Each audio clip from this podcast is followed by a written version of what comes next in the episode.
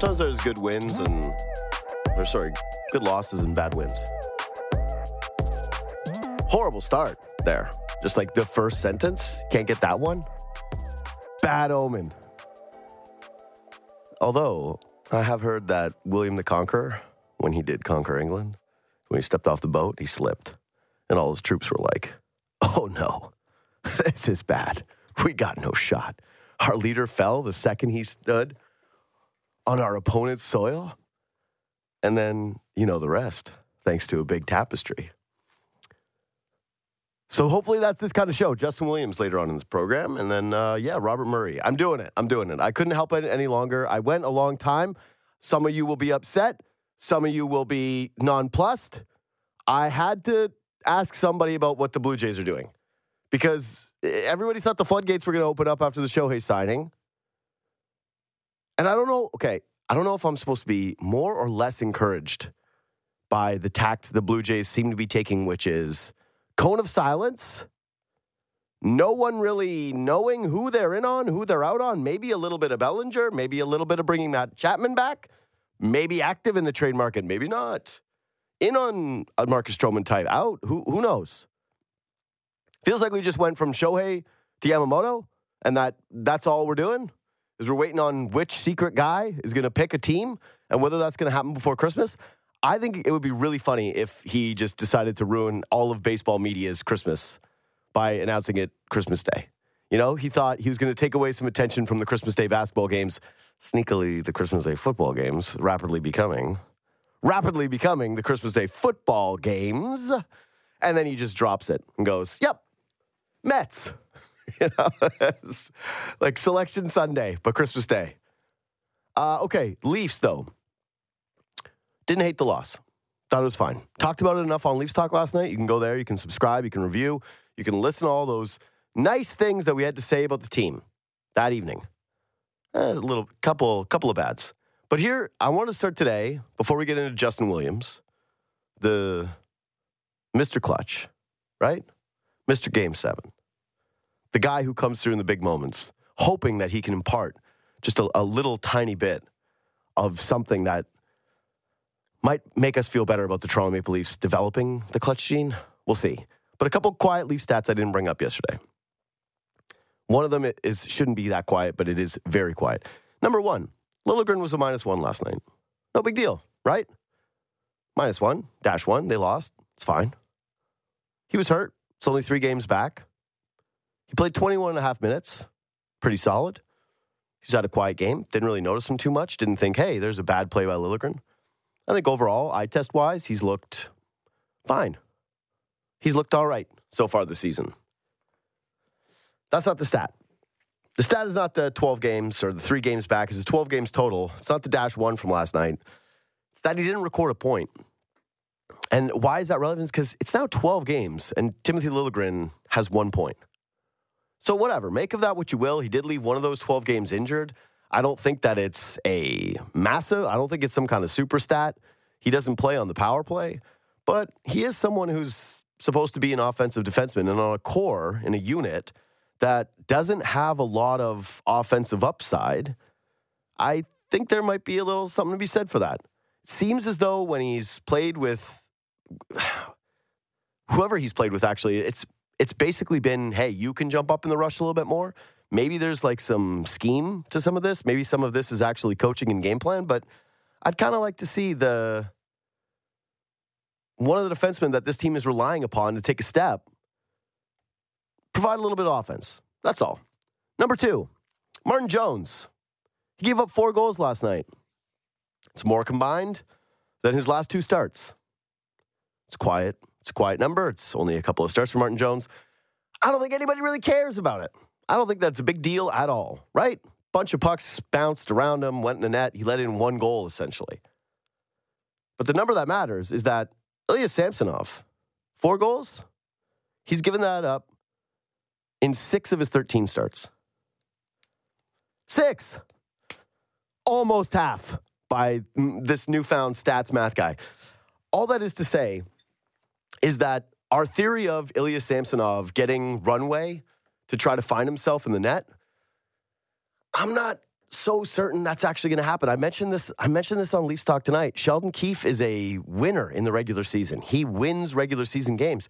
This is what that guy does. He's got one of the best winning percentages of any coach in NHL history. I just don't think sentimentality is going to come into play too much here for the goaltenders. And yeah, you've let in four more in six year, 13 starts. Martin Jones let it happen one time. I don't think that they're going to care about his age. I don't think that they're going to care that one guy opened the season as the first string goaltender and the other guy opened it as the third stringer. I think that they're going to probably side with not as much of a split.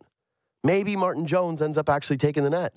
So that's going to be the test for Samsonov. Hey, buddy, keep less than four out of the net. He's had the one shutout against Nashville, right? The first game that he came back, performed adequately, was fine. Leafs mostly kept all pressure off of their goaltender. He hasn't had any of those other 13 starts with a shutout or even one goal against. Just something small and quiet number. Last quiet stat. This is kind of stupid to say that this is a quiet stat, but I really feel like this has actually been understated, underrated, whatever you want to say. Auston Matthews has 25 goals in 28 games. And maybe it's because we've already celebrated this team and all their individual accomplishments in the regular season that this isn't a bigger deal. But that's a pace for 73 goals. His career high is 60. And the way that he's playing right now, the way that he's shooting right now, you got to think that he's cracking the 60. I don't think he's hitting 73 goals, okay? I don't I don't think that this is the the early 90s, all right?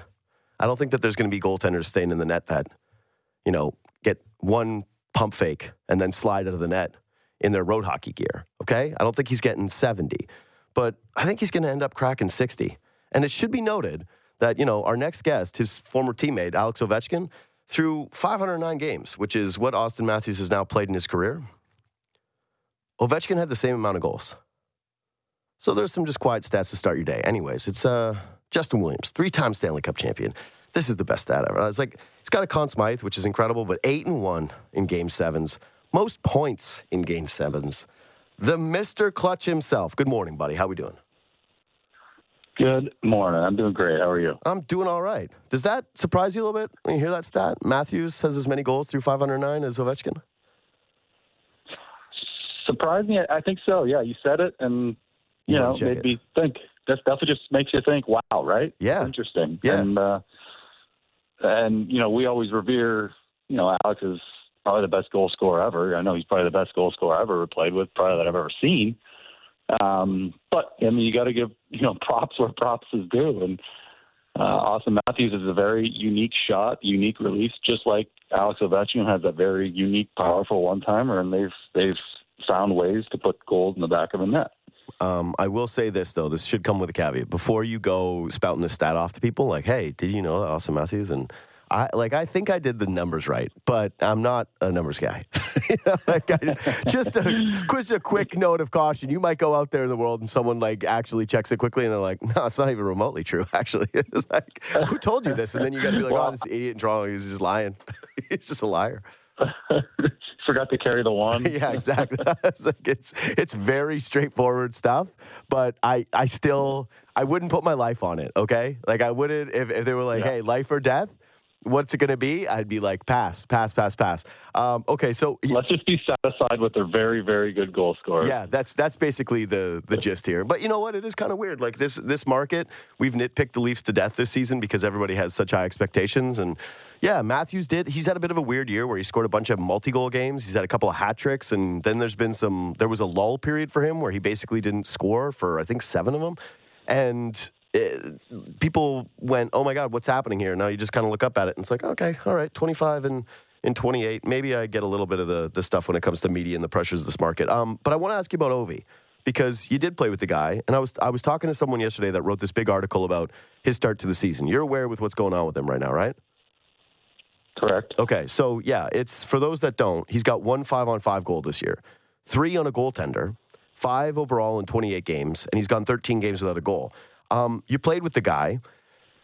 Do you think that he will chase this record no matter what? Like, do you think that he has the makeup where this means so much to him that he'll go into his 40s, even if it means that you know he's he's chipping away at this thing slowly? I do think that there's going to be a lot of positive regression here. Like, a lot of the numbers are saying it's shooting percentages, it's power play numbers that are unsustainable. That he probably will finish with you know 25 plus goals this year, but that that still puts him pretty far off the pace when he's going to be entering his age 39 season.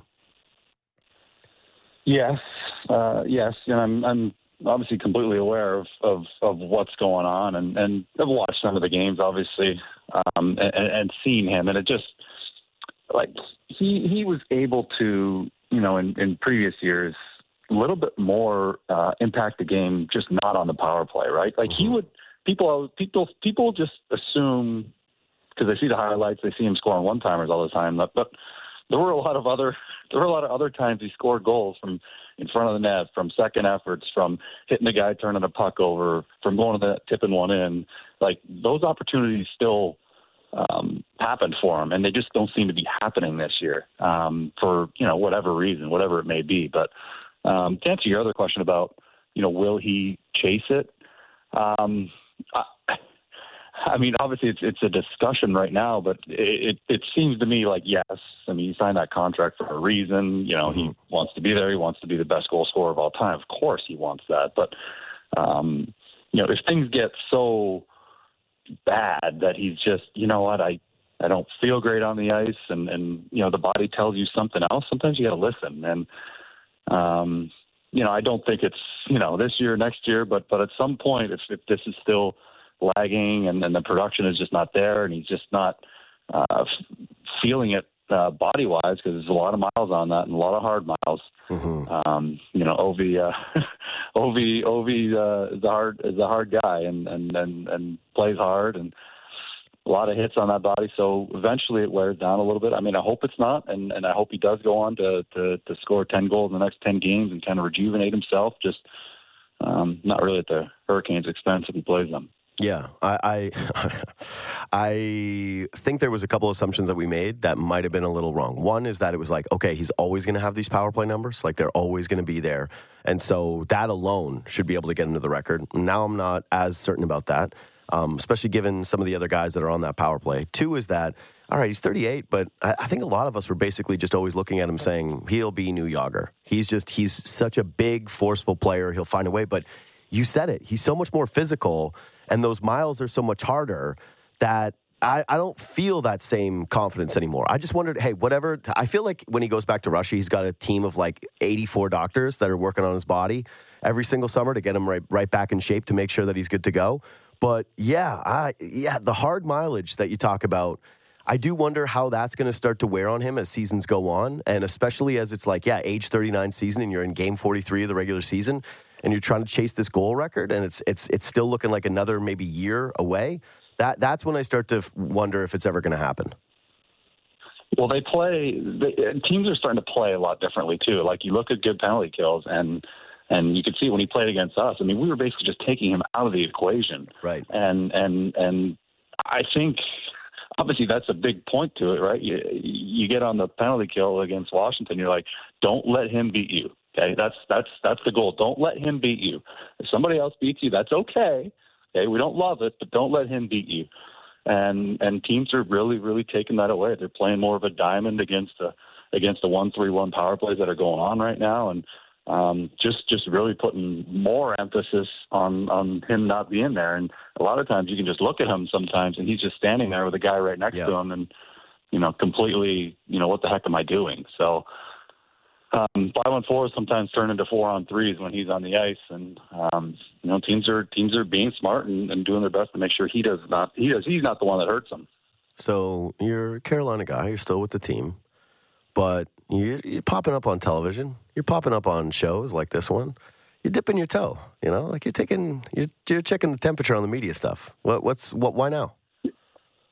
Well, I think just the whole basis of it is is when you retire from hockey, you got to figure out what you want to do when you grow up. Yeah. And uh, you know, I've been a hockey player my whole life, and and I've been fortunate here that uh, you know in the two years that I've I've been retired, um, I'm able to dip my toe in a lot of things, and and a lot of opportunities have arisen where I can kind of you know ease my way into and, and into a direction that I want to go. And I'm enjoying the media stuff. I'm enjoying the the advising stuff for Carolina. Mm-hmm. Um, I'm enjoying coaching my son's 15 year old team. I mean, there's there's things that are uh, that are that are really I'm able to do a lot more now. Now that I'm not playing anymore, and to be quite honest, I'm just a lot more busier than I am now than I ever was playing mm-hmm. hockey. I was always told where to be and and what time practice is and when the plane is and and and now it's all on me. But uh, I'm uh, I'm finding there's not enough time in a day sometimes. Yeah, I, I got a a little offering for you if if you'd like to hear it. You've seen what consultants make, right? it's a nice job. Uh, well, what consultants? Any, that, buddy. That's the beauty of consultants is that it's just like you have to be an expert on something, and then they go, okay. But then a lot of times, like from my experience, anyways. No offense to consultants listening to the show. No offense. No offense. No offense.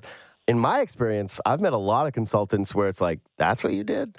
Like, all right, it's not that. All right, fine, I guess. So, okay, whatever. Let's listen to this person. That's their fee. That's pretty nice. I think you should just be a clutch consultant. I think that you should just go team to team, ah. you know, town to town, knocking on doors and telling people what you think about Clutch and consult them on that and then charge an exorbitant fee for you to basically give some series. The, the problem with this plan, though, I will admit, is that because I'm giving you this idea, I want you to give me kind of what you think it is for free, you know? And don't worry, we'll, we'll drop this part from the podcast. But seriously, you you you are, man, like you're you are Mr. Game 7 and it's like this isn't even just you know some people always point to playoff stuff and say like hey small sample size some guys have had luck but no like you look at your game winning goals throughout your career like you've always just had a big time sense of the moment and so this is kind of vague and big and I've asked this to other people who seem to have it but what like when you're looking back on it now and you've had a little bit of space do, do you feel like there was something about you that put you at an advantage in those spots like what is clutch to you I, I don't know if there's something that put me at, a, at an advantage. I think the advantage was the teams that I was on. I was on some pretty damn good teams, and and we were able to rise to the occasion. We had, we just we just we had just a, a lot of a lot of gamers, um, you know, and that and that's a hard word to describe, right? What's a gamer? You know, guys who are able to to block out the bad thoughts in your head and just go out and get it. Um, I mean, that was my main thing when I was playing these games. I said, you know what? Okay, I, I, I know I'm not the best player on the ice, but for this game, I'm going to pretend that I am, and I want to be the guy. And if I make a mistake, it's okay.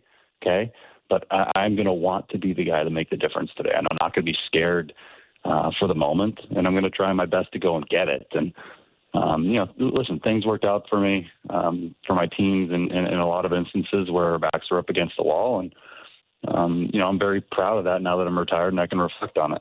But do you think that, like you, so it sounds like you were actually saying that you were able to coach yourself before these games even started, that would actually help you get into that moment? Because the, the consensus you usually hear from people is that they want to be like, I don't even want to think about it. That it's just nothing has changed, nothing is different. Yeah, well, that I think that's that's a wrong way to approach it. Definitely. I mean, you're not playing this game like you know a game seven like any regular game. Like you just you're just not. You know, and I don't think that's the right approach to have it. Right. And you know, my my thing was right. You always see things twice. Right. You see things once in your brain.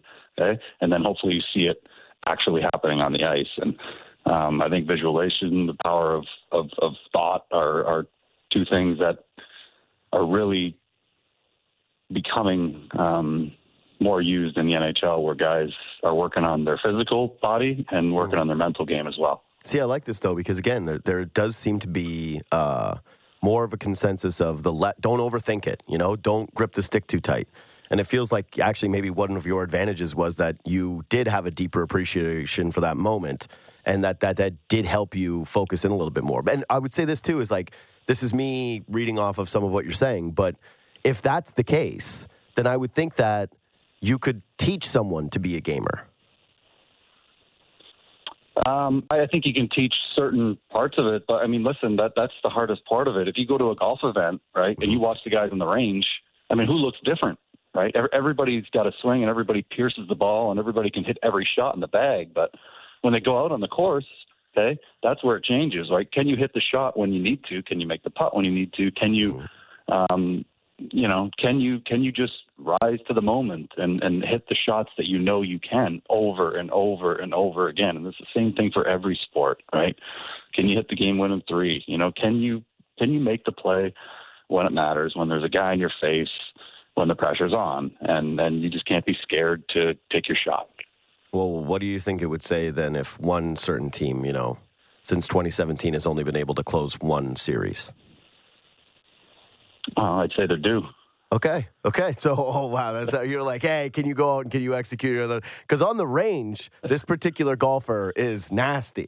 You know, if you were to combine this into on the range in the regular season range, oh my God, you should see him ball striker, gorgeous swing. You know, it's just it's lovely to watch. You're thinking maybe long drive competition, but then yeah, the actual big putts struggling a little bit. Uh, and I just yeah, I don't know if you can teach that out of someone or if there is a certain accumulation of scar tissue that ends up happening where it's just it's harder to focus in the way that you did or block out the failure the way that you probably didn't yeah. experience as much and i know you didn't yeah no no i mean listen yes there is there is scar tissue that that is there, right? And it makes it even harder, right? Obviously, when you have success a little bit earlier, it, it, you know, every snowball starts from a little little tiny one, right? And mm-hmm. uh, you know, it can accumulate, and it can accumulate both ways. Um, so, obviously, yes, it's easier when you've had success early, um, you know, just like you score a goal in the first game of the season, you're like, okay, now I'm on a roll. Now I can get rolling, mm-hmm. as opposed to not scoring the first 12 games, and now all of a sudden you think about it more, and now it becomes an issue, right? And you know, that might be where Toronto is now, being like, okay, I'm assuming that you haven't named name by name, but I'm assuming that's who you're talking about. Here. so you, you, uh, uh, you make little... your own assumptions. You draw your own conclusions to who we're talking about in this conversation. It's a Rorschach test. yeah, so obviously there is a little bit of scar tissue there that you got to just you know bleed off and, and keep brushing away, and um, you know they get they got a heck of a team, and everybody knows that, and yeah. um, you know they're a team that is that is uh, um, you know people I'm not going to say scared to play, but uh, if they had their choice, they probably wouldn't want to play them. Mm-hmm.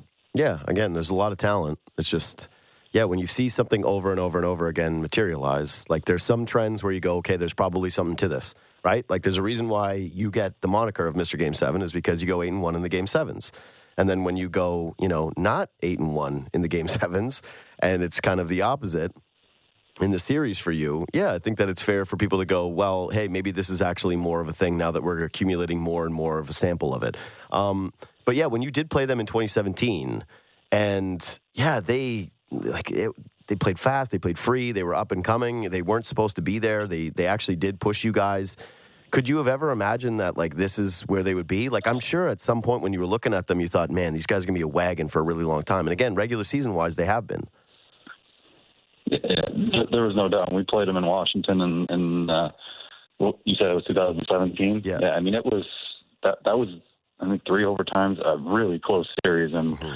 and that's exactly what I thought. I said, "Wow, this team, this team is good because they were young at the time, were expected to push us, pushed us. You know, like it was it was something." And um, you know, listen, they've run some really good teams themselves, right? It's not like they've lost the chumps. You know, they they lose they lose to the teams that end up going uh, almost the whole way, and mm-hmm. sometimes the whole way. So.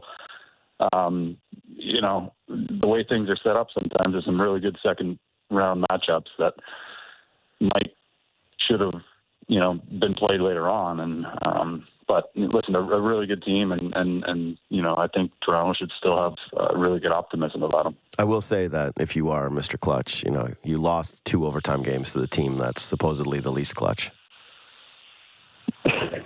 That? the Leafs. That's you lost. You guys lost two overtime games to them that series. right. Uh, it, it's sort of the one. It's basically the one hole in your resume. Is it's just like, man, look, I mentioned all those stats. I went over those numbers, but it's just like you put it all together at the end of the day, and you're like, what's this? And it's like 2017. Justin Williams lost twice in overtime. Kasperi Kapanen yeah. scored two in overtime. Yeah, exactly. And maybe Bozak.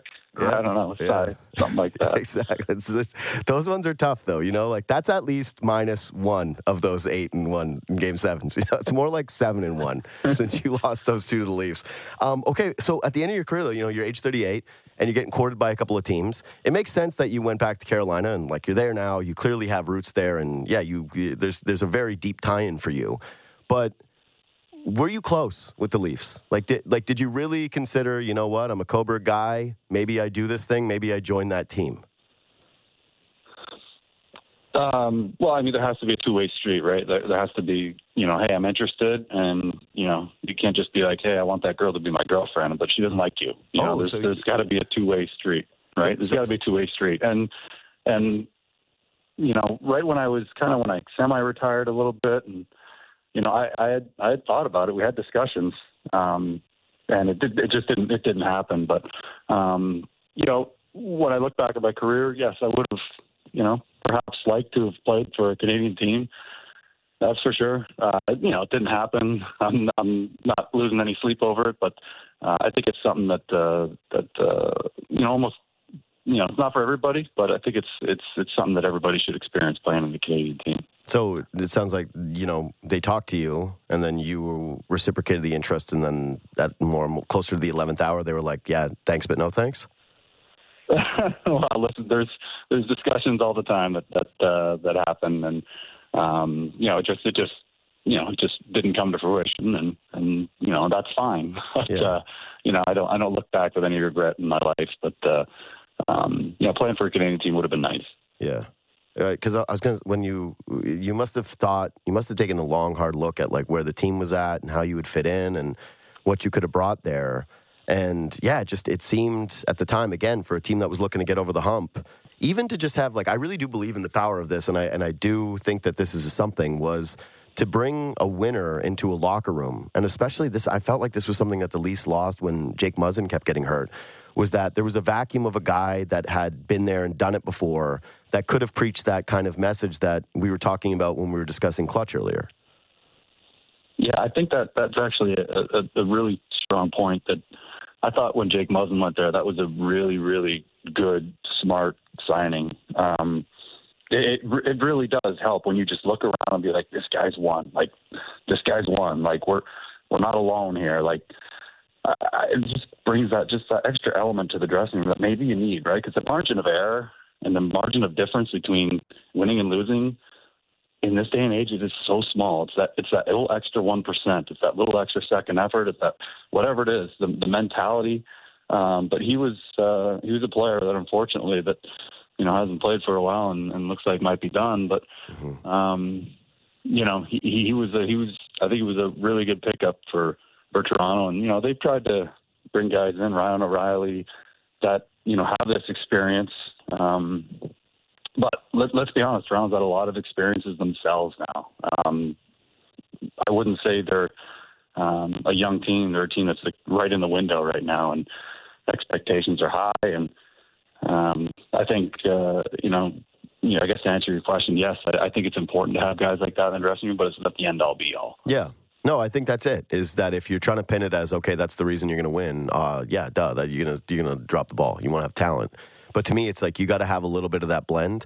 And for a team that had been through it that many times, and when you were available, I guess I'm a little surprised that they weren't a little bit more forceful with trying to bring you in, given that, yeah, um, this was something that they had kind of failed to accomplish over and over again. And whatever, they, they brought in other vets, but they also did bring in a lot of vets that hadn't won and that had a lot of track record of kind of getting close and then not really closing the deal. And and I I'll always look back on this and wonder, hey, how how much of that mentality did seep in in those moments? How much of that part of it? Again, if we're all agreeing that there's a, a portion of it that does matter, like, and this is a life thing too. You know, if you're with someone who's just a winner, you feel like you're going to go into whatever it is, like your pitch meeting, and you're going to do better, right? Like you be playing any type of sport, and if you feel like, oh crap, our team has this guy on it, and he's had this type of success, maybe this will, you know, rub off on somebody even just a little bit. And so, yeah, I would say that that's a that's a bit of a miss if that was, yeah, not appreciated enough. I guess maybe is the way to close it. Oh well, I mean, thank you for the uh, thank you for that. But uh, I mean, listen, as I said, it, it, it was there. I'm not going to get you know, too much into it. Sure.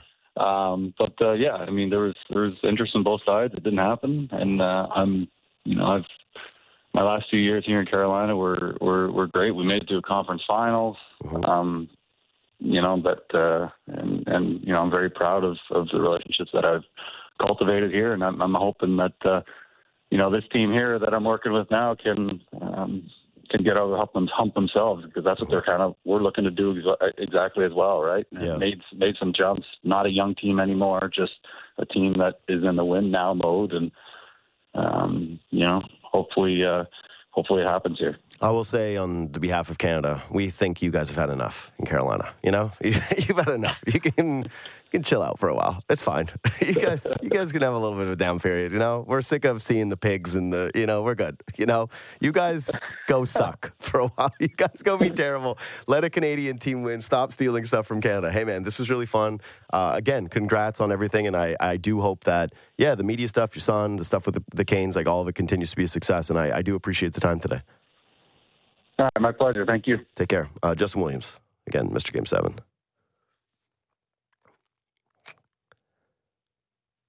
I actually think that was a really interesting answer about the clutch stuff. Because I was expecting him to be more, you got to enter the flow state. You got to try to block everything out of your mind. You got to try and, you know, not too much, put too much emphasis on it. And one of the most successful guys that we've ever seen in the sport. Again, most points in game sevens, eight and one in game sevens a Conn Smythe, three cups. Like that's, you know, before you get your back up, you start saying, well, it's one guy. I'm just saying that if you're reading into that answer, that there is a way, actually, there's a way you could interpret that that would make you feel a little bit more frustrated about some of the performances that you've seen. I don't think that that works for everybody. Like you, you know, without directly calling guys out, you could say that you could guess there's certain players that need to feel a bit less of the pressure, and there's maybe some guys that have needed to play with a little bit more urgency. I'll let you be the ones to decide listening to this who you think that may or may not be. But damn, that's like, I would have just wanted that kind of perspective around a room. I think it would have been valuable to say, you know, when he was available to leave. So I just always assumed that he spurned Toronto, that he said, you know what, no, uh, I'm not doing this. And I get it. Like, this team had brought in lots of vets, and most of the time, given their age, it really hadn't worked out. And but for a team that already had that much skill, I don't think that the, what they were looking for at the time was a player that was going to come in and and be the the closer. But I do think having someone that could have been around that would have said, "This is how I've gotten things done, and this is how I've won," and having the confidence of being able to actually execute that winning plan seems pretty valuable. Seems again like a, a bit of a miss missed opportunity there. And yeah, they've had other guys who have won, right? Not to that degree. Like, I, I do think that that was a part of Jake Muzzin, but yeah, he couldn't stay healthy during the playoffs. And then, yeah, it sucks, but his career was ended early because of those injuries. And now, now it does feel a little bit like, you know, it was great that they brought in Ryan O'Reilly last year. And I think we did see a lot of that, you know, winning experience and the value of it when they brought it in with the Leafs last year. But now I do feel as though it's it's not too late. But now to me, it's not about any vet that you bring in or any former winner that you bring in, unless they can have like a, a real impact. Because all the kids have all grown up and now they're fully formed. So yeah, it's more about uh, the counseling now. you know, the looking back and complaining about what could have been different. Anyways, uh, that was good. Take a quick break. Uh, I do have Robert Murray today. Again, I mentioned it. I'm going to talk about some of the potential moves that the Blue Jays could make. But before I talk to him, I wonder if some of the pressure is off right now for the Toronto Blue Jays. And also, the Denver Nuggets are in town tonight. And say what you will about the Raptors. Nice to have Jokic and the defending champs in town. I got a few thoughts on that as well. Quick break. We'll be back. All right, I've seen some people get a little mad at me about being down on the, this Raptors team and that I should be giving more credit to the Scottie Barnes emergence. Sorry, I just say it the way I see it. I call it the way I see it. And that uh, it's great. Scottie Barnes has definitely taken a step and that it's a huge development for this team. I genuinely believe that he has even he's he's absolutely surpassed my expectations of this year. Like last year was was tough for Barnes. It was. It, it, cast a lot of doubt over this franchise as to what the hell was going to happen if Scottie Barnes just ended up being uh, a really good starter, but not an actual driver, not an actual all star. And and now he's showing That's that's what he could be. I went over some of the problems that I have with that, but ultimately it's just like the reason why I feel like the Raptors are so unwatchable is that there's so much carryover from year over year over year that the collective scar tissue of watching the same players be unhappy for the what? This is now 3 seasons in a row where nobody's been on the same page, where their head coach now left, we all blamed him and the vibes are still off with the group, right? That Fred VanVleet left. We said, well, Vibes will be back with his team. It's like, no, they, they don't look like a happy team. They're not an enjoyable watch. They don't play with joy. They have Scottie Barnes. That's what you're watching for. And then some nights where Siakam is brilliant. Outside of that, it's it's it, like you know you're finding really tough, tough, tough, tough, tough watches in here, and some just putrid performances that they've had in this season. And I think that even some of the wins that they've had have been really overrated. Like the Suns win, Everyone's like, "No one saw this coming." Uh, none of you were watching Phoenix then. Phoenix sucks. the, the, the Suns are terrible. They somehow have less depth than the Raptors. They're looking at the Raptors and going, we'd kill for that depth. Precious Achiuwa, he's our third best guy. Malachi Flynn, we'd love to have him. Please send him over to Phoenix. Give us some support for Kevin Durant.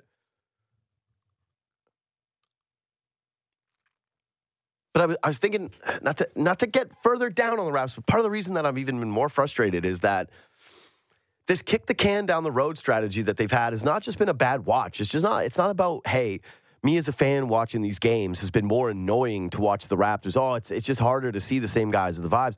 But this accumulation of it with the team to the point now where it's like OG Anunoby could be a free agent, and I still, unless they have had like quiet conversations with his agent and his people about don't worry this is the the framework of what a deal is and they're certain that he wants to be there like this is a wildly risky maneuver that they're taking this is a very very very difficult path to be taking and, and I don't, I'm sorry, I don't. I don't trust Masai Ujiri anymore. I don't know what else you want me to say. Like, he won a great championship in 2019. I think he was justified in not selling all of the pieces in 2020. But I think his inability to act and his, you know, over reliance on that sentimentality of that championship group and the the way that he and the Raptors have basically just said, "Hey, like we get we brought a title here, so trust us. Trust us with no matter what.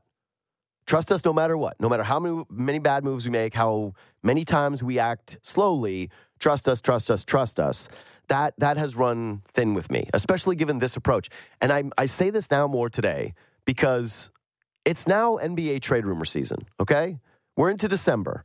We're before the NBA's official real kickoff time, which is the Christmas Day game, right? There's the season opener, and now there's the in season tournament, which Armin's so proud of his Lakers that they raised the banner that was equal to now another championship for LA. Wow, what a win for the Lakers. Hang the banner. One, one more than the C's now. Yep, exactly.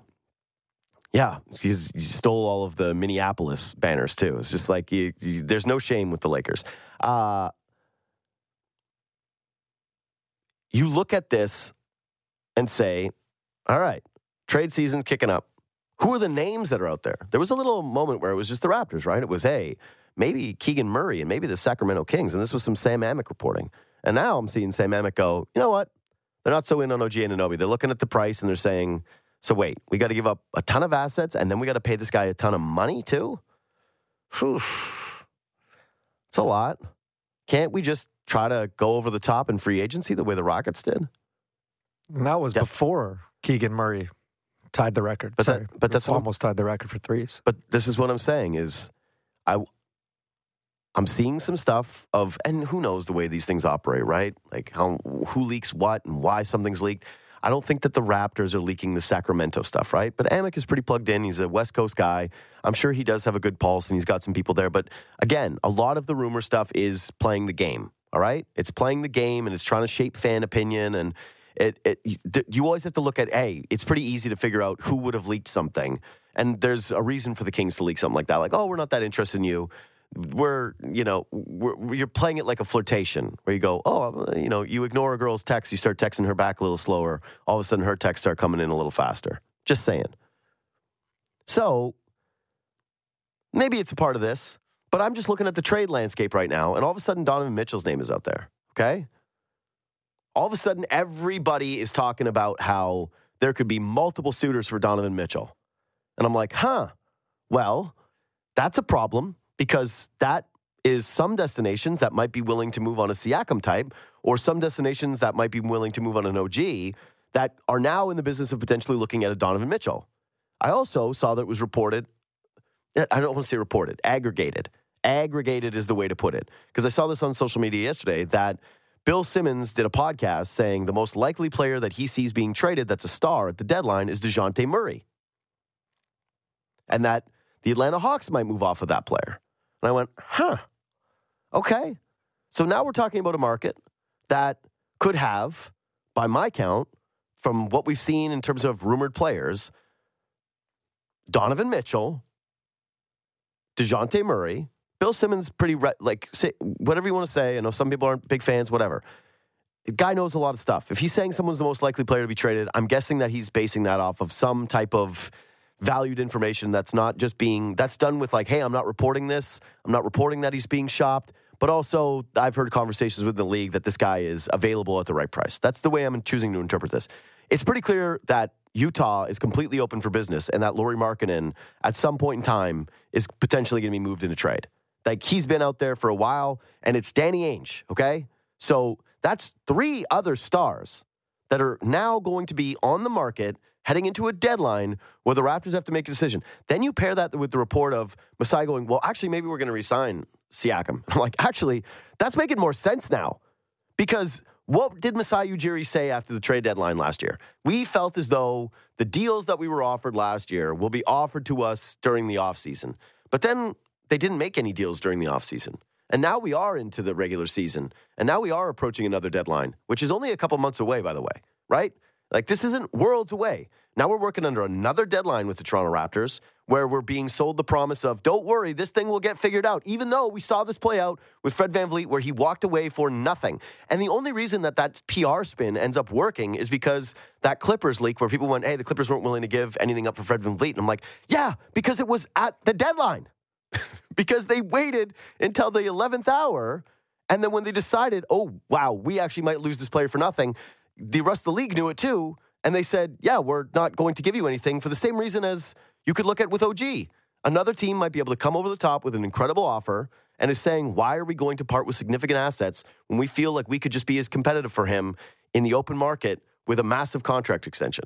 So, all I'm saying is that all of a sudden the pressure has completely ramped up on the OG thing to me, where you go, huh, maybe if there was a trade offer from New Orleans that involved three first round picks, like I, I love, you know, I, I, love Blake Murphy. I love his reporting and I like his work.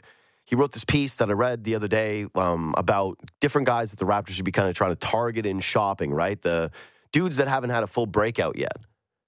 And I went through that list and I really said to myself, pretty much everyone on that list would be it would it would be insane for their teams to be giving up those players for an OG run at this point.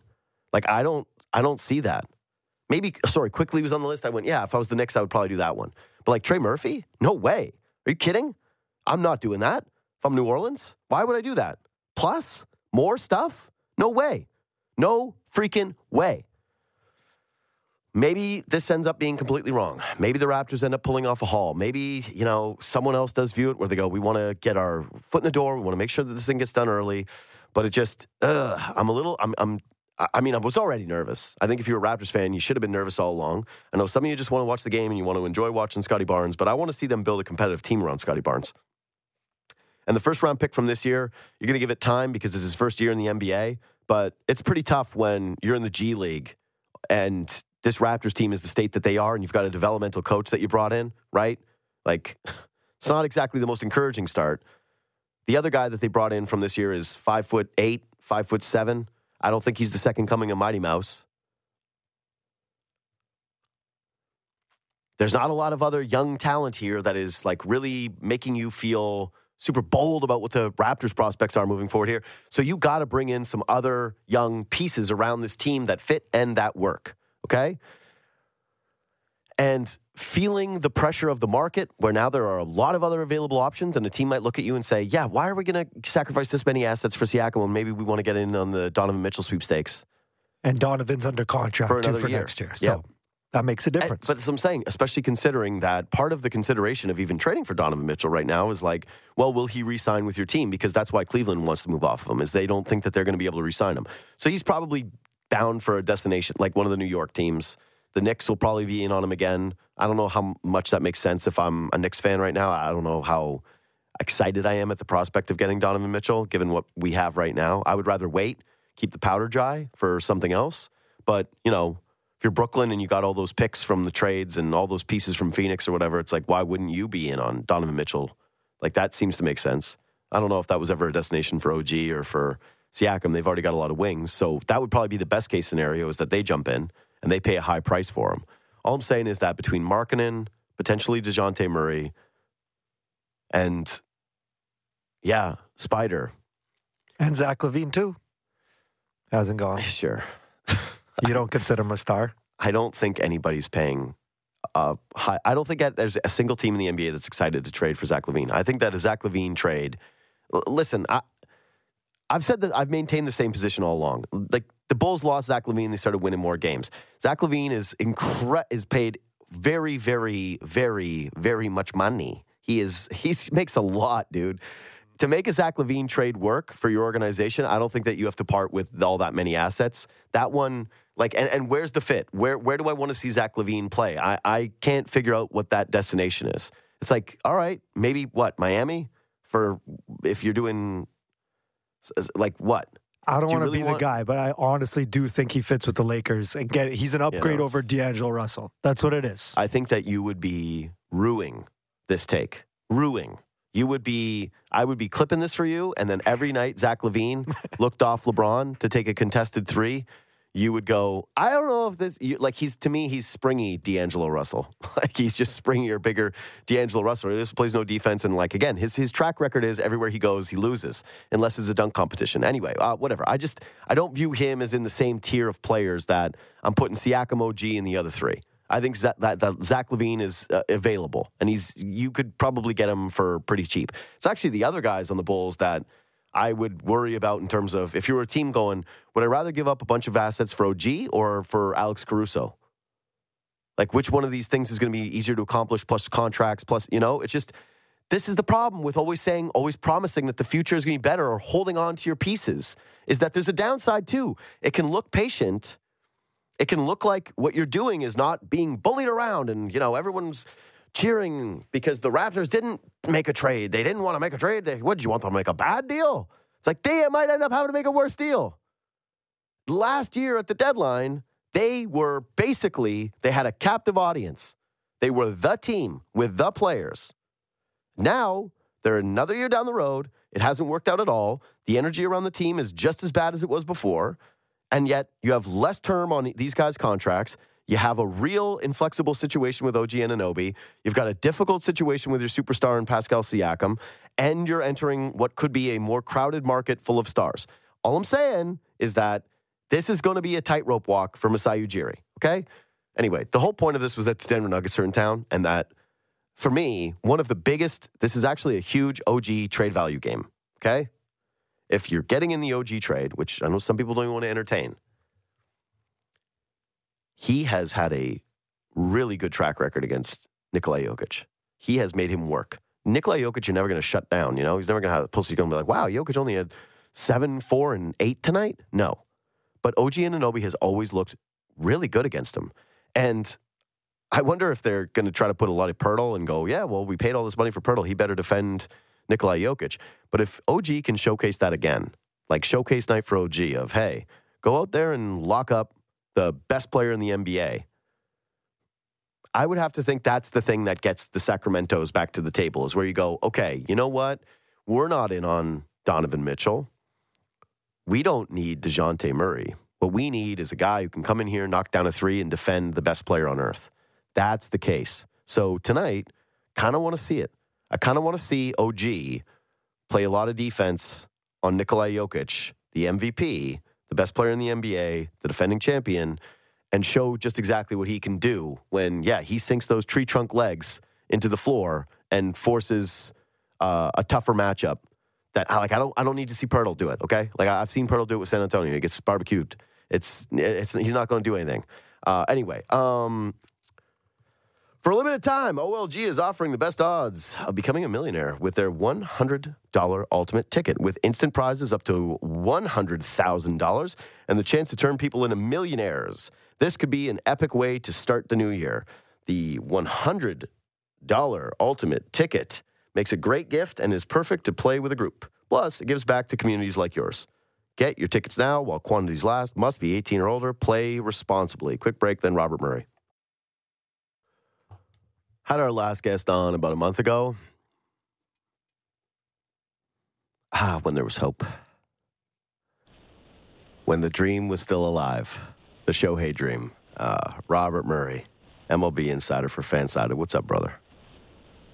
Hey, how you doing, good sir? Hopefully, we have some better news coming in the next couple weeks rather than what happened the last few weeks. Yeah, that was bad. It was bad here, dude. It was so bad.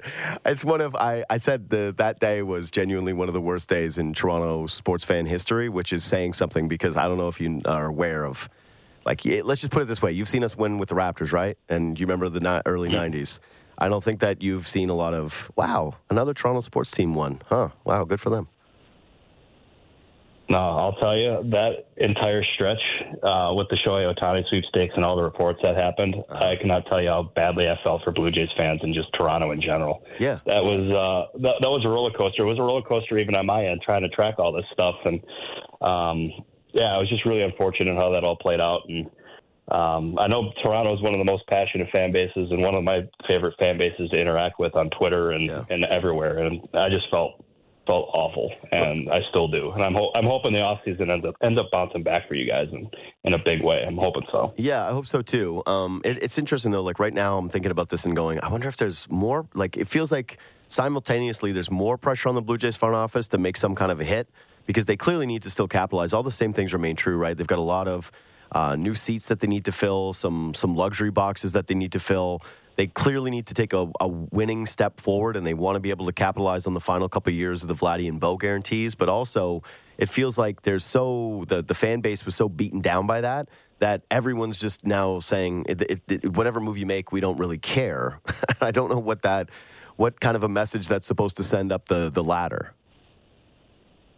It puts the Blue Jays in a really difficult position because they, at the start of the offseason, they made it pretty clear that they wanted to get Shohei Ohtani, and another option that they could pursue was going to end up being Juan Soto. And they miss out on both, and Soto just so happens to go to a division rival, and Ohtani goes to the Dodgers after what was like a 24-hour stretch where everyone in Toronto seemingly thought that Ohtani was coming. And it's a really tough spot for that Blue Jays front office. But that being said, there's there's easily ways that they can they can salvage this thing because there's the the key to this off season so far has just been how slow it's been, mm-hmm. and there's still a lot of really good players available. Uh, especially, I mean, a, a guy that you guys have been familiar with is Matt Chapman. He's still out there, and I think he's absolutely in play there.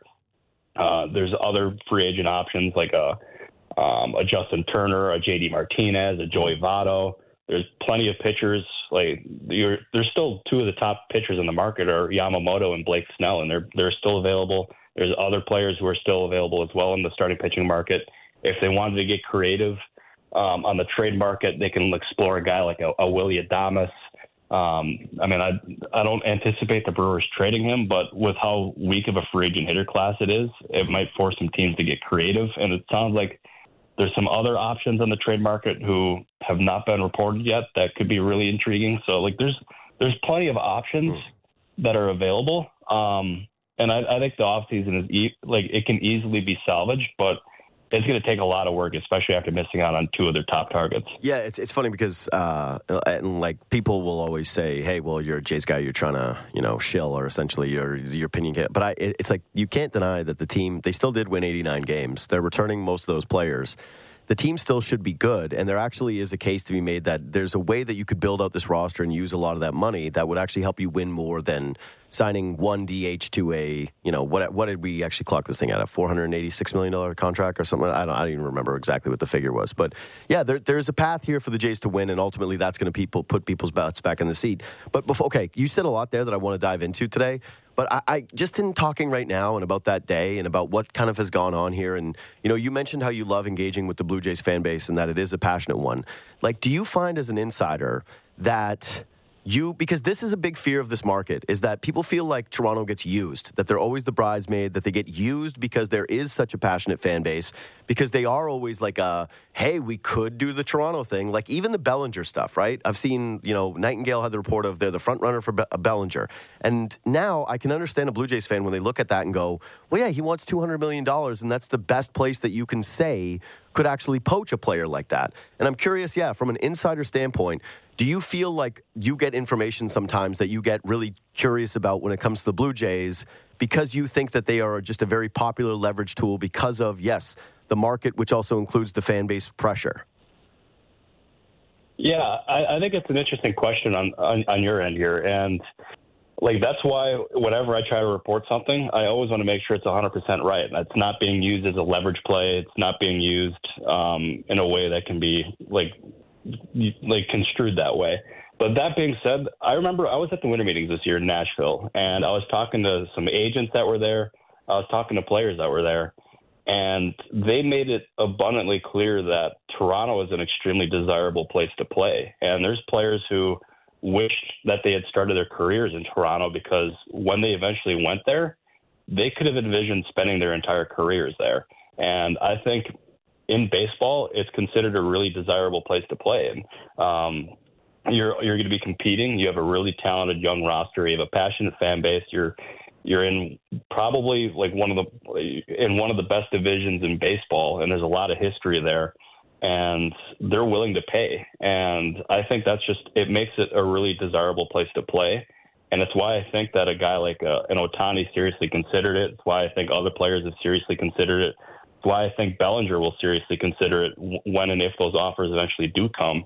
Uh, but I don't think we're speaking of Bellinger. I don't think we're anywhere close to a decision there. I think he's going to end up being one of those guys who lingers on the market and could end up being a um, a late January kind of signing, or just it, it just I don't anticipate that being imminent. But I want to make it abundantly clear though that Toronto, from what I have gathered, is considered a desirable place to play, and it just like I keep coming back to the Ohtani sweepstakes and how unfortunate that was. Like that, it's, it was awful, and I don't know. It's going to take a long time for that fan base to recover from that, and and rightfully so. Um, but that being said, uh, they should not lose hope in, in attracting other free agents because that is considered one of the more desirable places to play in baseball. Okay, so yeah, you mentioned hey maybe we're waiting a really long time on Bellinger. Um, yeah, uh, after the Ohtani signing, a lot of people thought, okay, here come the the floodgates, right? And I, I, I think I read you on Fansided. You were saying, hey, ten to fourteen days, right? Basically, the period before Christmas, we would see a little bit more action, or at least anticipate. Sorry, I don't mean to paraphrase you, but I, I do remember reading the piece, yeah. and yet the market remains stuck in mud. And is this just purely Yamamoto? Is there more to this? Like, why are we seeing so much inactivity now going, like, yeah, into Christmas? Yeah, because that was the anticipation in baseball, and especially at the winter meetings. You were talking to these people, and it was in baseball, and it, they thought once Ohtani ended up going off the board, the sweepstakes for all the other free agencies or free agents would end up he- heating up. Mm-hmm. And I mean, there has been some movement for sure, but not to the degree that anyone expected. And and the, the Yamamoto sweepstakes, it, basically, it's just gotten started over the last 24 to 48 hours with with offers and. Um, it's it's going to take a little bit of time for that one to play out, and that's holding up the market for a lot of these guys because um, you you hear about guys like Marcus Stroman or Blake Snell or players like that. It's it, they're probably not going to sign until Yamamoto goes, unless one team ends up making an offer that they simply can't refuse, and and that's been the case. That's it until Yamamoto goes now. It seems like that's when uh, the market is just going to really end up going. And it's going to require a lot of patience for a lot of these players. It's going to require patience from a lot of these fan, like a lot of these fan bases, because mm-hmm. um, the Yamamoto sweepstakes is a little bit different than the Ohtani sweepstakes. Is the Ohtani Ohtani only had a few teams that could like seriously be in this because 700 million is is not a price that a lot of teams could pay. But Yamamoto, who is considered the top free agent pitcher on the market has seven serious suitors involved, and they're all big market teams, and there's always a chance that there's a mystery team involved in this. So it's it's taking up a lot of the market, taking up the big portion of the market, and once it's it's not really going to start moving until um, until Yamamoto signs. But there will be activity. There's 23 other teams that are not involved in Yamamoto. And we've seen the Pirates get aggressive. We've seen the Royals get aggressive, which I can't say I had that on my bingo card entering the off season. Mm-hmm. But there's going to be there's going to be movement, but the majority of it's going to happen once Yamamoto signs. Yeah. Okay. So the it feels like he's really stopping the movement of pitchers, though, right? Because it's that's that's what we're looking at with this free mm-hmm. agency group is like it's a lot of uh, upper echelon and then some uh, just like a good tier of arms. And that that's the thing with the Jays is it doesn't feel like that should be preventing them from activity because they technically are a team that you look at and say, well, they're they're not in on any of these guys, right? But like, what's your read on whether the Jays could factor in on any of these premier arms? Yeah, like the immediate one is, is Yamamoto, and mm-hmm. I don't anticipate them being a serious player here. I think there's teams like the the Mets or the Yankees or the Dodgers or even the Giants who are going to being more seriously involved here. And um, I mean, there's there's plenty of other strong arms. I mean, you look at a Lucas Giolito, uh, Marcus Stroman's available, who obviously has plenty of familiarity with Toronto. Um, you have Blake Snell, and I, I would expect the Blue Jays to be involved in those conversations just because those are some really good pieces. But that being said, I would still anticipate a guy like Lucas Giolito getting 20 million a year, and Marcus Stroman will probably get more than 21 million a year, which is the option that he turned down with the Chicago Cubs, and he'll probably be, he'll be getting a multi-year deal. Um, so I, I anticipate the Blue Jays being more active uh, in terms of trying to upgrade their lineup, and the prices for some of these guys is still pretty high. Mm-hmm. So it could end up requiring a little bit of patience, and it it could, if the Blue Jay like, there's still an abundance of options available on the free agent market, and it could allow them some time to to wait it out for those prices to go down, which will end up allowing them to um, to add more pieces in the long haul. I know that's not what fans want to hear, but it's the way the market's going right now is with so few quality options available in the hitting market it's made those prices get extremely inflated. And like the 200 million plus ask for Cody Bellinger is the perfect example of that. Mm-hmm. And if you wait a little bit, maybe that price comes down. Um, and then they can really start cooking with gas here this offseason. Yeah, I think the fear for the fan base is that last offseason they had machinations of certain players. It seemed, anyways. Like they were very interested mm-hmm. in Nimmo, right? And then the price went through the roof and they were like, okay, we're out. And it very much felt to me, anyways, I'll just speak for myself, that the Jays had some plans in mind, and then they ended up having to go to like Plan B and Plan C, and then they ended up, you know, having to go into the Varsho sweepstakes, giving up their top prospect plus Gurriel in order to bring in someone that they ended up starting the season as their cleanup hitter who basically had no track record of that. And so patience is great. The only thing is is that once you start to see names come off the board, you start to get a little bit more nervous. And so to the Bellinger thing, like Eh, the case that I would kind of think that the Jays would be in on Bellinger is if they are willing to pay the 200 million. Because otherwise, if you're him, all indications seem like mm-hmm. Chicago is the place he wants to be. Correct? Yeah, I, I think that's I think that's an accurate read on this thing. Is is the Cubs and the Blue Jays are probably the two most prominent suitors for a guy like Bellinger, and and the guy like Scott Boras, who represents Bellinger, is he is incredibly patient when it comes to asking prices on his players, and he does not budge at all.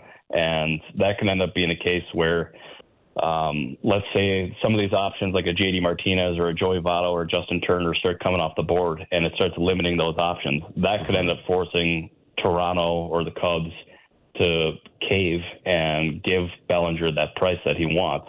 And I mean that's that's a plausible scenario. It's like that's there's a chance that happens, and that's something that Boras has has really thrived on when it comes to other clients that he's had in previous free agencies. And I think that's a possible scenario. And I think I, I think it's just a it's a really it's just a difficult um, a difficult off season for the Blue Jays to navigate because they invested so much in a guy like Ohtani, and they ended up they ultimately swung and missed. And and Juan Soto was such a perfect fit for them too. And it's just as we were talking about when we started this, it's like no matter what they do, I don't think fans are going to really be that thrilled. And Mm-mm.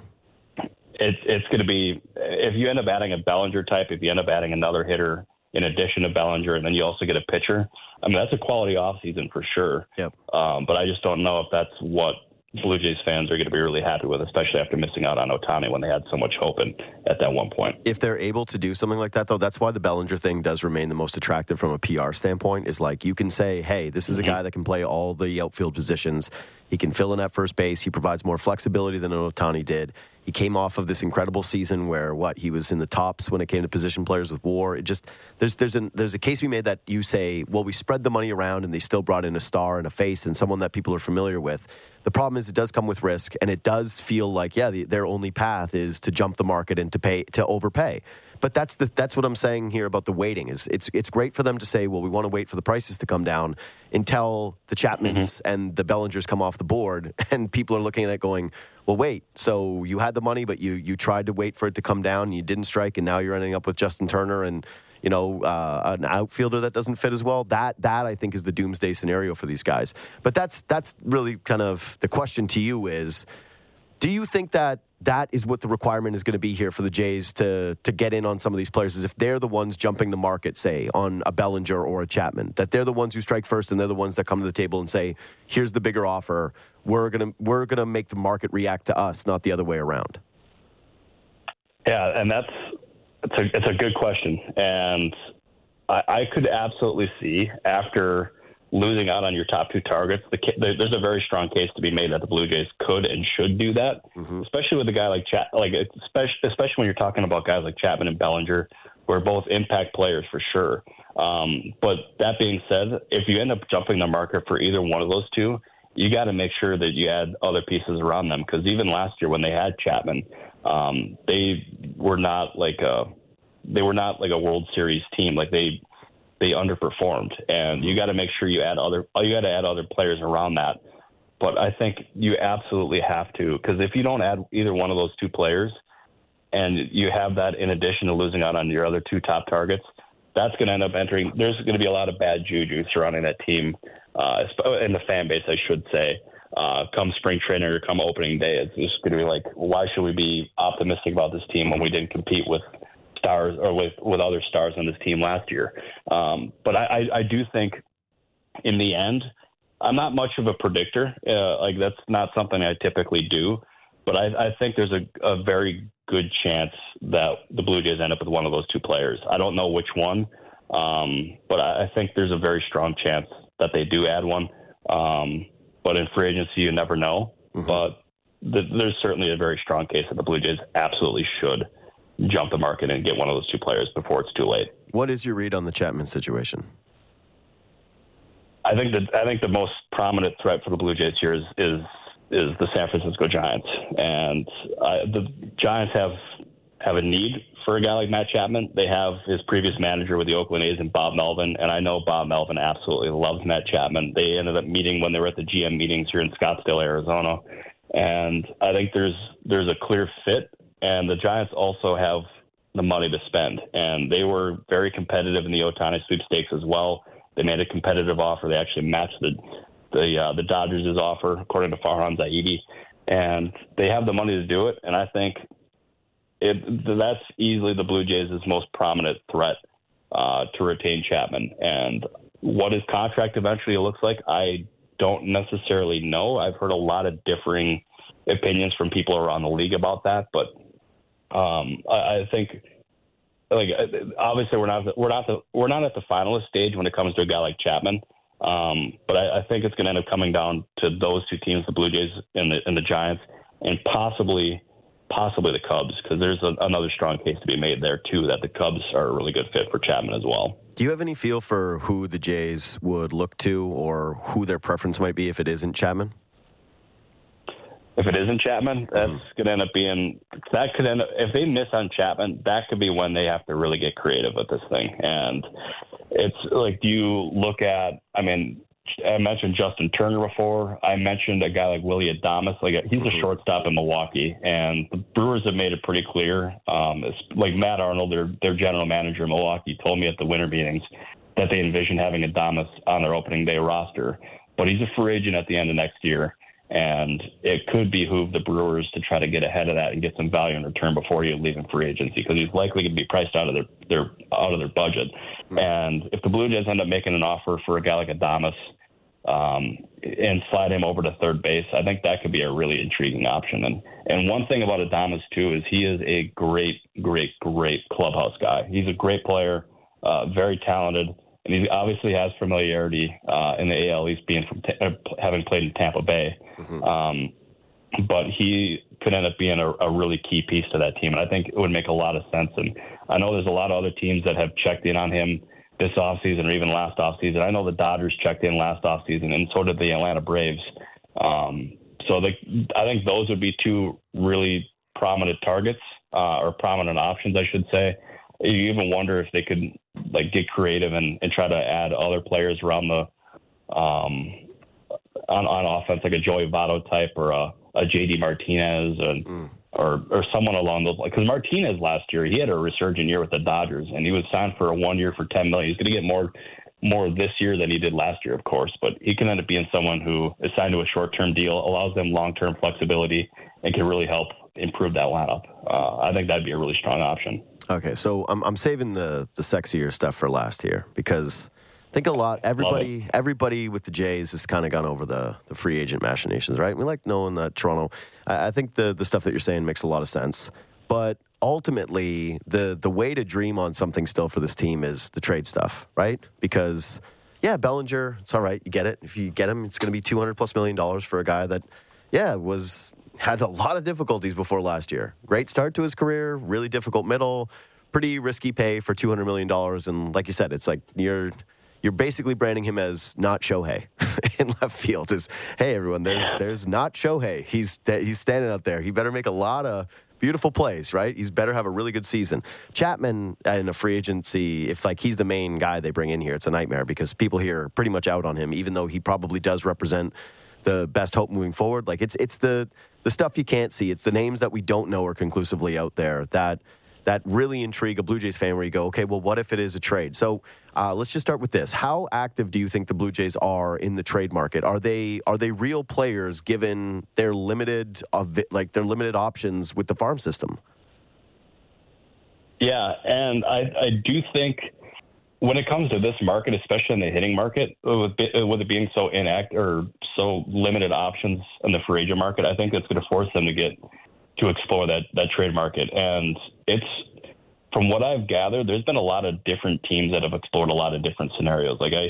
I know um, Jon Heyman of uh, MLB Network even said that the Blue Jays have kicked around the idea about Christian Yelich. He said that in a Bleacher Report stream, and uh, there's there's plenty of other players that I'm sure are going to end up getting inquired about. And and like I know there's one in particular that's I, I don't think a trade is necessarily likely by any means, but um, I think the Marlins are open to anything and everything. And I wonder if some teams would ask them about a guy like Luis Arraez.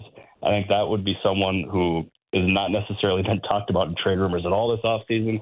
But considering the limited options on the market, it's possible that a team could could try to overpay and give the or give the Marlins maybe two top 100 prospects in exchange for Arraez. Um, but that being said, it could be difficult for the Blue Jays to pull that one off just because, as you said, the, the limited options in the farm system. But I, I think the Blue Jays have to be aggressive in the in the trade market and explore a bunch of different options because the the free agent hitting market and how weak it is kind of calls for that. And I would like when it comes to the trade market, I think mm-hmm. it's my read on it and talking to other teams and talking to people around the league is that it's going to really heat up once Yamamoto signs. And I think that could happen before Christmas. I think I know there's other people who have different opinions on what the timeline could look like, but I think it might happen before Christmas. And once he goes, the free agent market's going to heat up, the trade market's going to heat up. There's going to be a lot more clarity. And I think that's when we're going to really see teams pounce, especially in the trade market here. I think that's going to be when the floodgates open, mm. and it could just get absolutely crazy for a week or two in baseball. God, I hope that happens. And okay, that's like that's a great name, Arraez. But the problem is, yeah, if you're a Blue Jays fan, good luck. like that's, I just, yeah, I, I, it's going to be tough. Yeah, I just I don't see what the like the trade packages. Like we've done the Luis Robert, like like we've done some of these trade ideas where you you know you put it in the simulator and you try to figure out like okay, how do you make this thing work and it, it's just it's tough with the yeah with the the draft pick capital or sorry the the prospect capital that the Blue Jays have right now, and it's part of what makes it even more frustrating is not having a farm system. As you look at it and go, damn man, you know you're trying to win, you're trying to compete.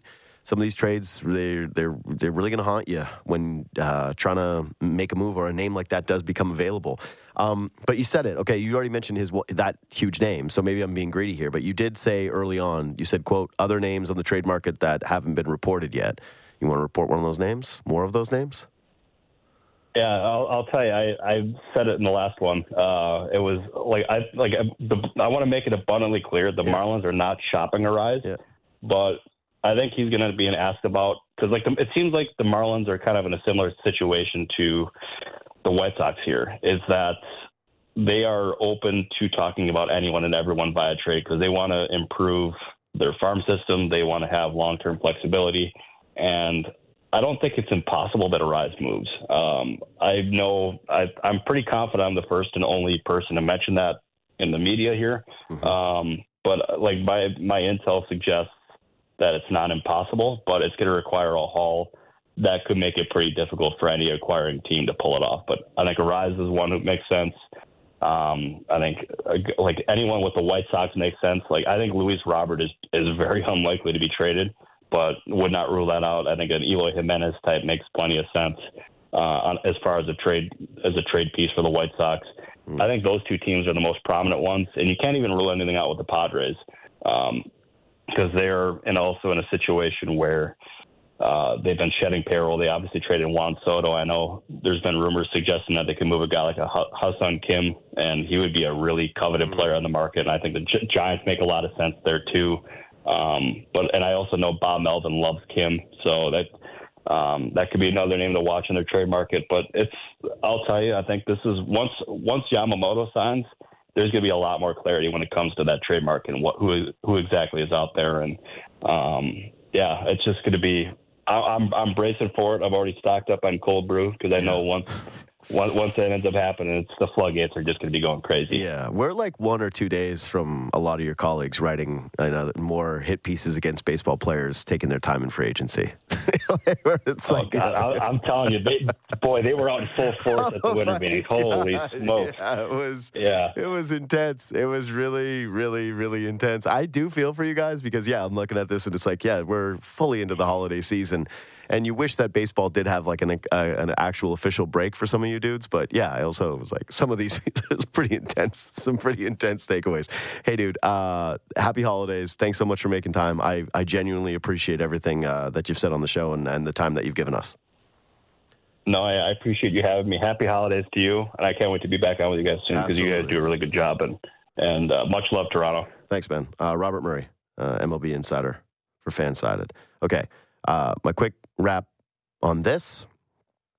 Number one, you jump for Bellinger, you don't jump for Chapman.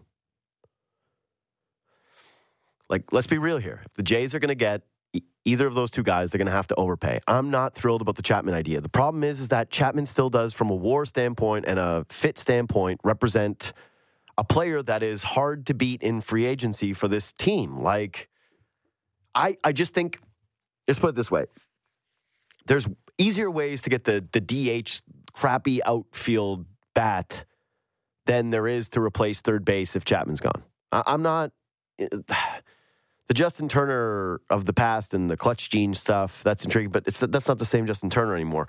Uh, I don't love bringing Chapman back. I just think that from a optic standpoint, a uh, the contract, eh, the way that it's probably going to age, the not, not being sure if the bat really plays anymore after what we saw down the stretch last season. I, I just, I hope, I don't think it happens. But again, there's really no attractive option for the Jays in that spot, free agency wise.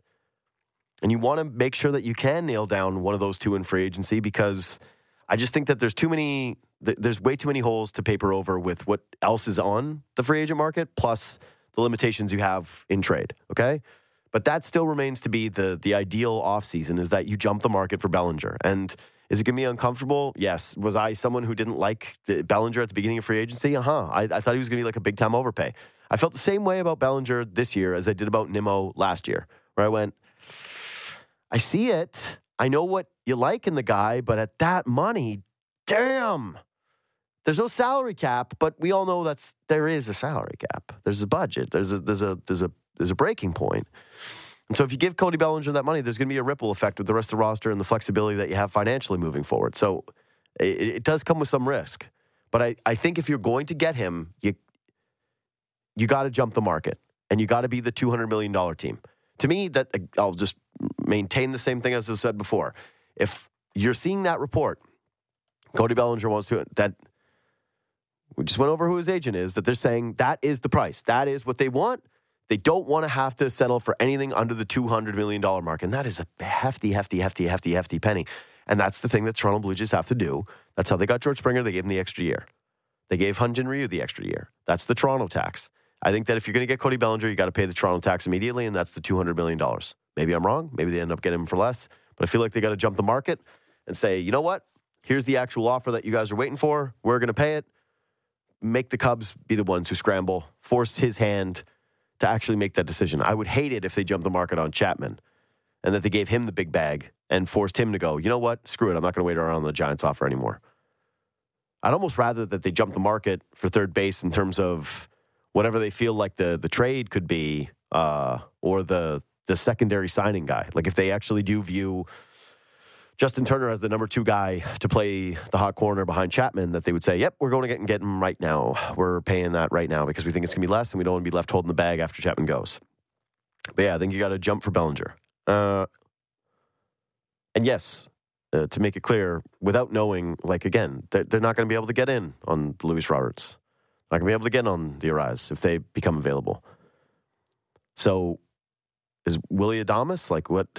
How much of your prospect capital is that worth? Like, you got kind of one move.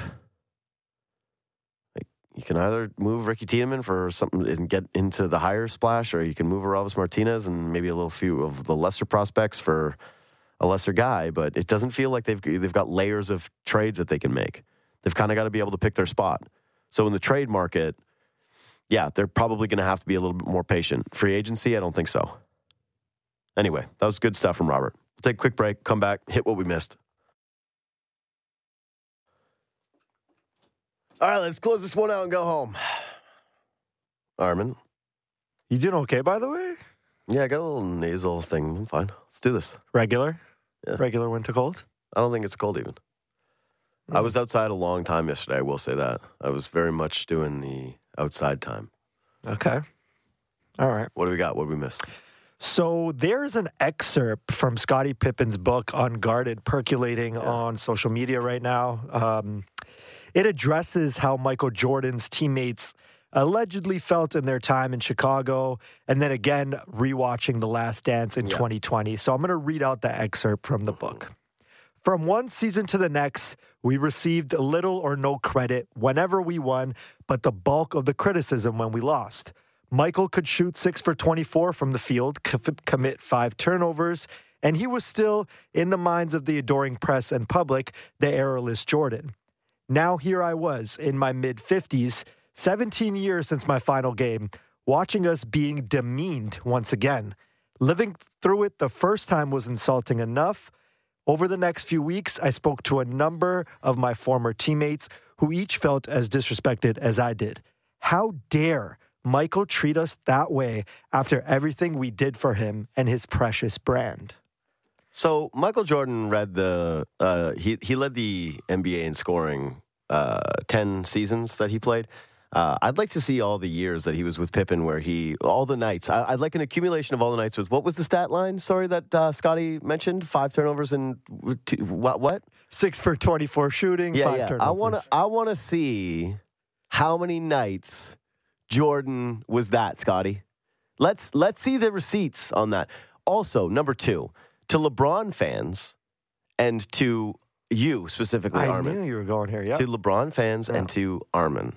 Yeah. The Scottie Pippen book and these excerpts are to you guys what like Maxim magazine was to me when I was 14. Like you are so excited for this book. I went when Scottie was going to write this thing. I went, man. Given all we know now, given all we know now, and a lot of the outbursts, and I again, I do think that this isn't a Michael thing. This is a he got ruined by a bad woman thing. Like it's just you know I actually really do feel for Scottie Pippen. I think that the thing that happened to him is one of the worst things that I can remember happening to like uh, a guy from the standpoint of your ex. Like that is she's a villain, Yeah. you know. And it's funny too because a lot of women know her through reality television. I wasn't even aware that she's like a reality TV star, but she is, and she's like not a villain to them. They're like, yeah, Larissa. I'm like, what? Sweetheart. No, it's, I don't think it's a sweetheart situation. I think she's very much, she's on those Real Housewives shows. Hmm. I don't, or something. Well, it's that. It's that universe, right? You know? Simon, this is where we need Simon. Yeah, the I was reality say. TV guy. Yeah. The, well, I was going to say the only married guy because it's the only way that any dudes are watching this. Is actually Nick's married, but you watch any of that stuff? Are you crazy? Okay. Yeah. Okay, no, I was just curious. I, but I was going to say, you never. Yeah, but uh, yeah, it's not in my orbit. I don't really know much about it. I saw one season of Love Is Blind, and I thought it was one of the worst things I've ever seen in my entire life. and I, it just made me mad. I sat there mad the whole time. I just sat there the entire time, sitting there just like mad. Oh, why those people like this. This is wrong. This is wrong. But yeah, Larissa Pippen famous for that. But yeah, no, ultimately she did Scottie so dirty. I think she broke him. And I think that some of the outbursts that you see here is just like a man who is at a loss. You don't think there's any truth to it? Do I think that there's some truth to the fact that? Do I think that there's some truth to that the best player in the history of basketball got more credit than his teammates? Is that what mm-hmm. Scott? How dare he treat us like that after we held up the brand? What are you talking about, Scottie? Like again, Scottie Pippen would have been a, uh, would have been really great no matter where he played. In fact, he is one of the players that I think just like you put him in air, any era of basketball, any team in basketball, and he would have facilitated winning. Do I think that had he been though on the team that he was supposed to be on, which broke me as a child, much the way my version of the Larissa Pippen thing is that the Sonics traded away Scottie Pippen. We had him, okay? Mm. We had him. Do I think that he has six championship rings? Do I think that he goes down and it's the same, you know, the way that we think about this? Like, no. The, the guy that's hurt Scottie Pippen's image more than anybody is Scottie Pippen. He needs a mirror. Doesn't need Michael Jordan. He needs a mirror. Every Scottie, you no one made you not check into that basketball game. Buddy, that wasn't Michael Jordan who said you can't go in there, Scottie. They just said what happened. Did did you not get enough credit? Probably. Are you better than maybe history remembers you? Probably. Like, would it be frustrating being that good next to someone who is the greatest and feeling like your whole life you did everything that you could to support this person? But also, here's the other part of it. Michael doesn't come out and just like trash Scottie constantly. He's made some fair criticisms that he's had of all of his guys. And here's the thing about No, Michael Jordan. yep. Here's the thing about Michael Jordan. He's consistent in his in his criticism of players. He's critical of everyone because no one can live up to the great Michael Jordan. It's the same thing with Kobe. That's the thing about some of these guys who will do anything to win is that they look at the people around them and they look at how they can be better, right? Mike, Larry Bird did the same thing with Kevin McHale. Looked at Kevin McHale.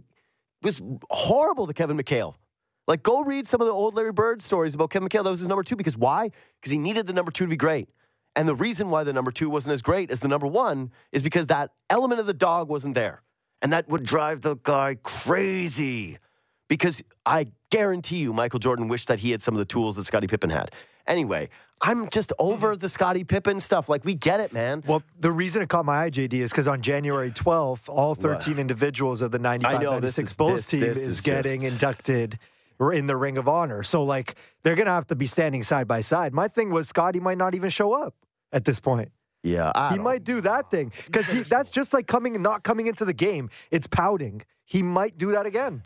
I hope he doesn't because for all I the people at like your generation, like this is like this should be a shining great moment. Should bring a tear to your eye. No, I'll kill you. You say my generation again. Anyway, uh, I'll kill you. Anyway, uh, uh, this is where I will say that. Okay, so uh, you know I, I mock the ladies for watching the Real Housewives stuff. Stop moving your microphones. Is, is it both of you? Me? This is yeah. What this is yeah. You don't get to adjust. I I adjust. Okay. You sit still and you don't move the mic. I make fun of the ladies for loving the Real Housewives shows and whatever. Love, not love act. Love is Lo- blind. All those shows. But then I realized that sports is just that for me, where I'm giddy about the potential of those guys all being in the same room. And I went, what would I, what would you pay for the pay per view of the behind the scenes of this event? Like if actually all the Bulls get together, the 96 Bulls, that's what it is, right? Yep, 95, 96. Yep. Yeah, okay. So if all the 95, 96 Bulls get together and they have to actually interact in a green room scenario. Like they all got to be at the craft services table, hanging out, shooting it. Scotty's going to be there. Michael's going to be there. What? What? I if they if they told me, hey, this is a two hundred dollar pay per view, we're going to follow MJ around. I would I wouldn't even bat an eye at that. I'd be like two hundred dollars. That's it. That's all we got to do. I would immediately pay that. I, I like. I genuinely don't know what the price would be for me to not watch that pay per view or watch that documentary of that that day with that team because there is so much drama circulating those guys. There's a little bit of sadness to me about it because I just if if you accomplish something that great, you should be able to come back to the table and have some some appreciation of that, right? And and I, do I think that it would actually be this? Uh, if Michael was the one that actually came back and checked his ego the most and said, "I appreciate you guys, I love you guys, thank you for everything," I think that would mean the world to all of them. Clearly, they're all just you know, they're all of us basically with our dads, like wanting approval, and except for oh. their dad is all MJ. Anyways, what's Mike next? gives us nothing. He's he's just, he's too manicured and worried about every little Oh little yes, thing. this is the LeBron guy who I'm puts out his own. it- it he's be also making his own documentary right now. It just follows all the same thing. Who makes a show called The Shop, where it's just him that he edits and has things like, "Uh, the bubble title was actually the hardest one At to least win." he gives us something. At least What? he gives us something. Why doesn't Jordan come out and just and talk about Why? the Pippen relationship a little? Why? Why would he? Why would he? Why would he lower himself to that? Like that's that is that's like this is the lion in the opinion of the sheep thing. Like you're Michael Jordan. You don't need to by Well, staying it's- quiet. It's just better, and that's who he is. And plus, he didn't stay quiet. He he released an entire documentary called The Last Dance, which is his, Mm-hmm. and he gave his perspective, and that was his. That's his thought. That's the way that he sees things. We don't need more from Michael Jordan. Anyways, what's next? Canada basketball general manager Rowan Barrett doubled down that only players who committed to the three year window for the senior men's national team will participate in the Paris 2024 Olympics next year. He said, you know, we'll move on from them and maybe look at them again in the next quad, but we're going to go with the mm. guys that are able to commit so that we can build continuity as a team. Here's what I think. Here's what I think. Yeah. Hell yes. Hell yes. Hell yes, Rowan. Hell yes. You can't just show up, be a part of this unit now. Hey, Canada has the second most NBA players of any nation. Okay? We're not we're not begging for people to come anymore. Yeah. The standard has now been set. The standard has now been set as medals. That's what we want medals. International basketball, we've already learned through Team USA losses. We learned this in 06 with Argentina. It, it, it isn't just purely about skill, okay? It's not about who you have at the very, very top. Canopy, can you be overwhelmed team? Like 100%. But now international basketball is such that some of these teams are dudes that play together all year round. And if you have some slippage, they're going to beat you. And unless you're Team USA with just like actually a team full of all stars, there is it, can be it can be really hard to win. And if Canada wants to actually win, if their ultimate goal is not just hey we want to qualify and we want to be the bronze medalist, we want to be the gold medalist, their path towards that is to actually build a team. Is to build guys who are committed to the program, who know what the expectations are of them, and that are consistently doing the same things. And if I'm Rowan Barrett and I'm Team Canada and I saw the showing that we already have, I'm saying, yeah, I'm rolling with those guys. I'm rolling with those dogs. That's those are the dogs that want to be here. I'm sorry, but that's how you're going to change the the way that some of these dudes view it. Where the Bennedict Mathurins, hey, you're on your rookie deal. So what? Your team didn't want you to go. Well, too bad for you then. Too bad for you. Enjoy being in trade rumors with the Indiana Pacers, who I have they won a game since the in season. I don't know. Either way, I, I, I'm just saying hey, you want to be Andrew Wiggins? You want to be on the fence about going, not going, whatever? You want to be Shaedon Sharpe? You want to play on? You want to say you want to play on team? Camp? You better show up to the camps. You better show up when it's not convenient because it's fun to be at the Olympics. That's what mm-hmm. we're going to learn. Hey, real fun to get to wear the Canada gear and say you're on Team Canada basketball at the Olympics and be surrounded by your peers, NBA players. Like it's cool now. Wasn't cool four years ago. Wasn't cool five years ago. Wasn't cool six years ago. Now the culture that they have to cultivate is one of guys who are committed, not guys who are half in, half out, and are only going to be there when it's convenient for them contractually or from their own schedule or from their team pressures. It's the dogs. It's the ones that want to be there. So good for Rowan Barrett. I completely support it 100%. Would I have supported it if the program was back in the crapper like it was not too long ago? No, uh, because they were desperate then. That's when you did have to grovel. You did have to grovel. But now it's becoming, I hope, anyways, it is going to become a real genuine honor for these guys to play for Team Canada. And I'm optimistic about the future. And I think that holding a standard like this only makes things better. What's next? Aaron Rodgers confirms his season is over. Oh, yeah, shocker. On the Pat McAfee show yesterday, he said, being fully medically cleared as 100% healed is not realistic at 14 weeks. Mm. It was unrealistic to think I'd be 100% to be medically cleared at any point during the regular season. This came two days after the New York Jets were officially eliminated from no. playoff This this contention. came a day, this came two days after he watched the Jets O line play and absolutely smushed two quarterbacks.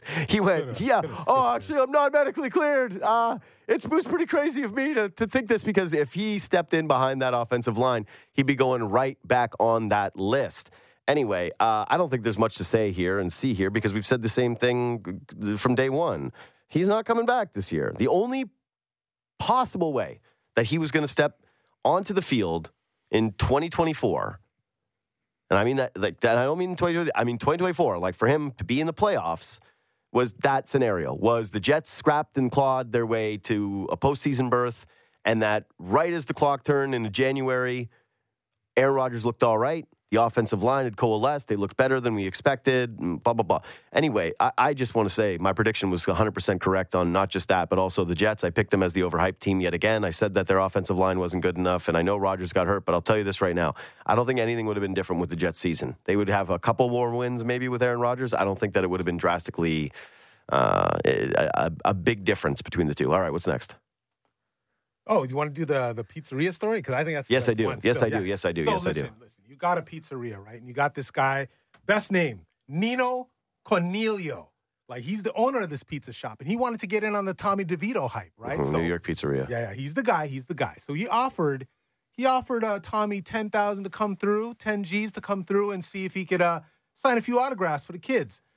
Enter uh, Nuber agent. Mm-hmm. Uh, what's his name again? Stiletto, Stilito, Stellato. Yeah, Sean Stellato.